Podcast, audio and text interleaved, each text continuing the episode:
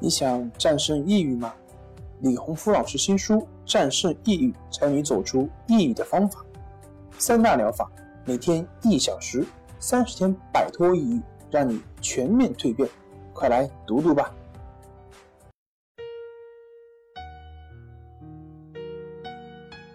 病友的深夜独白，你能看到自己的影子。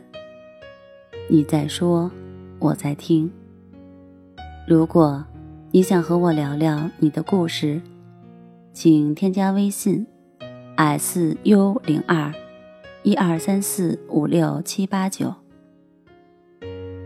大家好，欢迎来到重塑心灵，我是心理咨询师曹春霞。今天我们来聊一聊家庭教育方式对孩子性格的影响力。小妍是一名刚参加工作的女生，在咨询的时候向我诉说了她的烦恼。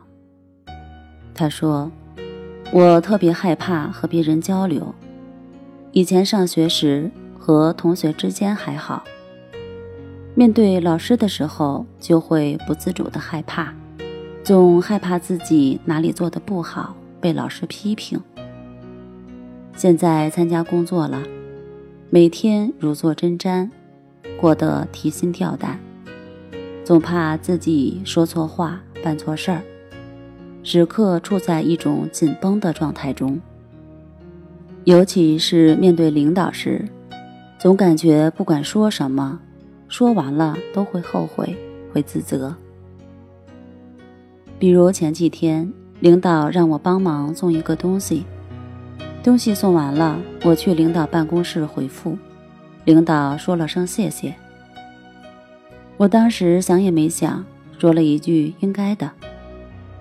回到自己的工位上，感觉这句话说的不合适，马上去网上查，领导说谢谢应该怎么回复最恰当。看到了答案，我赶紧去和领导解释说，对不起，领导。我想说的是不客气，这是我应该做的。领导的表情很诧异，我感觉越解释越糟糕。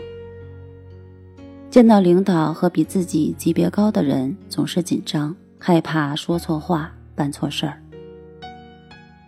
我问他，从小到大，父母对你的教育方式是不是比较严厉？他说是的，我家在农村。父母一直信奉“棍棒底下出孝子”，从来没有表扬过我。我犯了错是非打即骂，我最害怕的就是犯错误，包括说错话和办错事儿。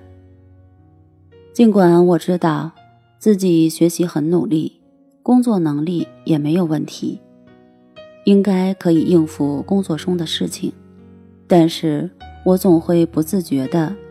去想自己哪里做得不好，或是哪句话说错了，一点自信都没有。小妍这种性格的形成和父母的教养方式有着直接的关系。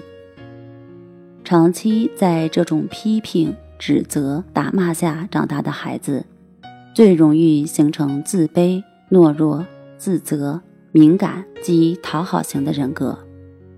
他们没有自我，或者说是找不到自我，一直活在别人的眼光中，特别在意别人的看法和评价。通过专业的训练方法，固然可以改变小妍目前的状态，但是我们的父母更应该反思自己，在教育孩子的问题上，是否也犯了小妍父母的这种错误。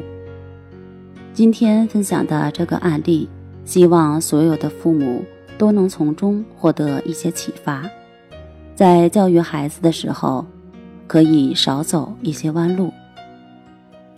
好啦，今天就和大家分享到这儿，那我们下期节目再见。